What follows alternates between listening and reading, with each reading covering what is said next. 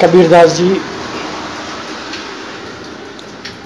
भारत के ही नहीं, एक विश्व प्रसिद्ध कवि थे।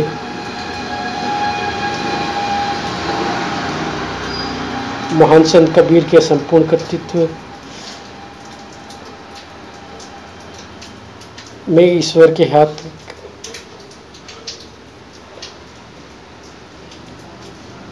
राम किया सो हुई, राम करे सो होए, राम करे सो होइया, कहा कल्पो कोई। इसलिए उन्होंने राम पर ही सब कुछ छोड़ दिया। हम आगे बढ़ते हैं। कबीर की विशेष संख्या सार्थक है। कबीर भक्ति के अद्भुत कवि थे। कबीर का मानना है कि परमात्मा की सेवा का अवसर ही पूर्व जन्म के सत्कर्मों से प्राप्त होता है।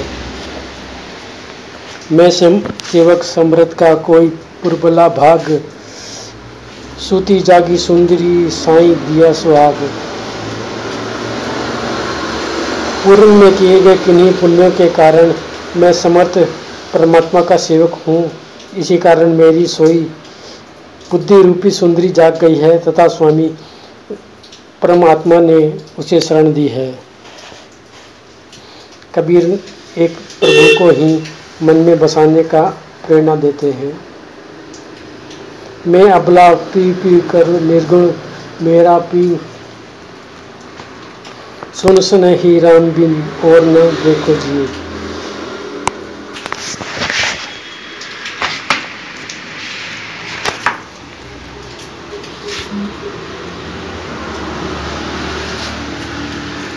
अर्थात मैं अबला पिया पिया पुकार रही हूँ।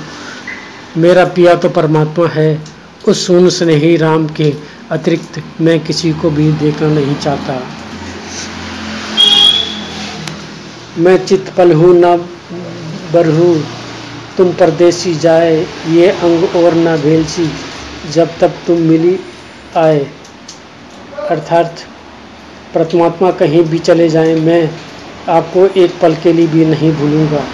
इस मन में और कोई आ ही नहीं सकता।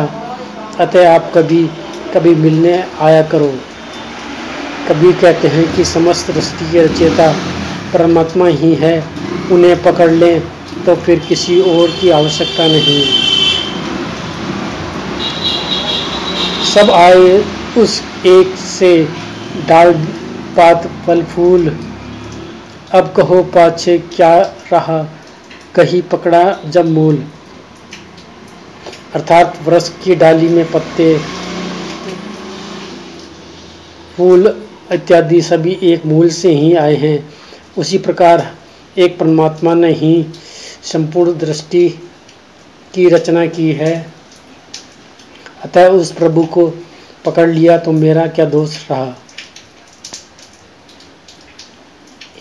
यही बात कबीर ने इन शब्दों में भी कही है। साईं, मेरा एक तू और न दूजा कोई दूजा साईं, क्या करूँ? तुझ सम और न कोई अर्थात परमात्मा आप ही एक मेरे स्वामी हैं, दूसरा कोई नहीं। दूसरा स्वामी करूँ भी क्यों? आपके समान और कोई नहीं है। आठ पहर चौहठ चौंसठ घड़ी। मेरे और न कोई। नैना माही तुई बसे नींद ठोर नहीं होए।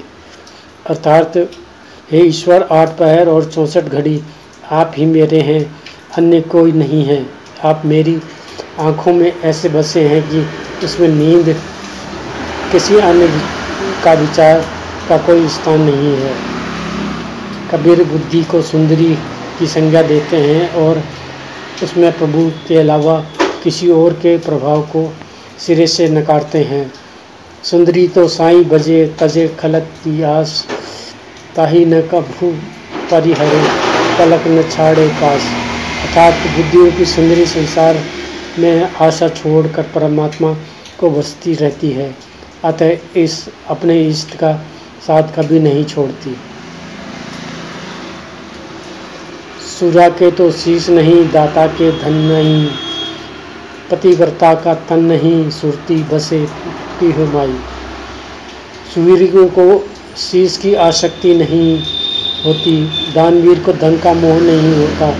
पतिव्रता को शरीर का आध्यात्म अभ्यास नहीं होता। उनकी मनोवर्ती अपने पिया तुल्य आराध्य यानी युद्ध दान और पति परमेश्वर में बनी रहती है। उसी प्रकार सच्चे भक्त की बुद्धि भी परमात्मा के अतिरिक्त किसी के प्रति आसक्त नहीं होती है। कबीर का मानना है कि सच्चा भक्त एक क्षण के लिए भी अपने प्रभु से दूर नहीं होता। श्रुति समानी नाम में नाम किया प्रकाश पतिवर्ता पीर को मिली, पालक छोड़े न पास। सुरती प्रभु नाम सुमरिन में लीन हो गई और उसके हृदय में ज्ञान का प्रकाश फैल गया। पतिव्रता तुल्य भक्त अपने परमात्मा से मिलकर एक पल भी उससे दूरी नहीं होता। कबीर कहते हैं कि प्रभु से आशा करने वाला कभी दुखी नहीं होता। आशा तो एक नाम की, दूजी आशा निराश। पानी माही घर करे तो करे क्यों? मरे प्यास अर्थात प्रभु के अलावा किसी अन्य में आशा रखनी उचित नहीं। जो पानी, यानी परम में ही घर करे, यह प्यासा और दुखी क्यों रहेगा? ऊँची जाति पपिहरा पिए न नीचा नीर के स्वरपति की जाँच ही कहे सुख सहे शरीर। कबीर साखी में लिखा है कबीरदास जी ने बोला है, कबीर उच्च जाति का, पपीहा उच्च जाति का होता है, इसलिए वे प्यास का दुख सह लेता है, लेकिन धरती में गिरा जल ग्रहण नहीं करता। अलबत्ता ईश्वर से स्वाति जल प्रदान करने की याचना करता है। इसी प्रकार सच्चा भक्त भी भक्ति के मामले में कोई समझौता नहीं कर सकता, अपनी श्रेष्ठता कायम रखता है। कबीर कहते हैं कि एक परमात्मा की ही साधना पर्याप्त है। एक के साधे सब सदे सब साधे सब जाए, माली सींचे मूल को फूल फले लगाए अर्थात जिस प्रकार माली सिर्फ़ जड़ को सींचता है और पूरा वृक्ष फलता फूलता है। उसी प्रकार एक परमात्मा की साधना से सभी देवताओं की प्राप्ति होती है। हमें पर कबीर की ज्ञान लेकर संसार में अपने अज्ञान को मिटाना होगा, भेदभाव मिटाना होगा। इसी के साथ ही।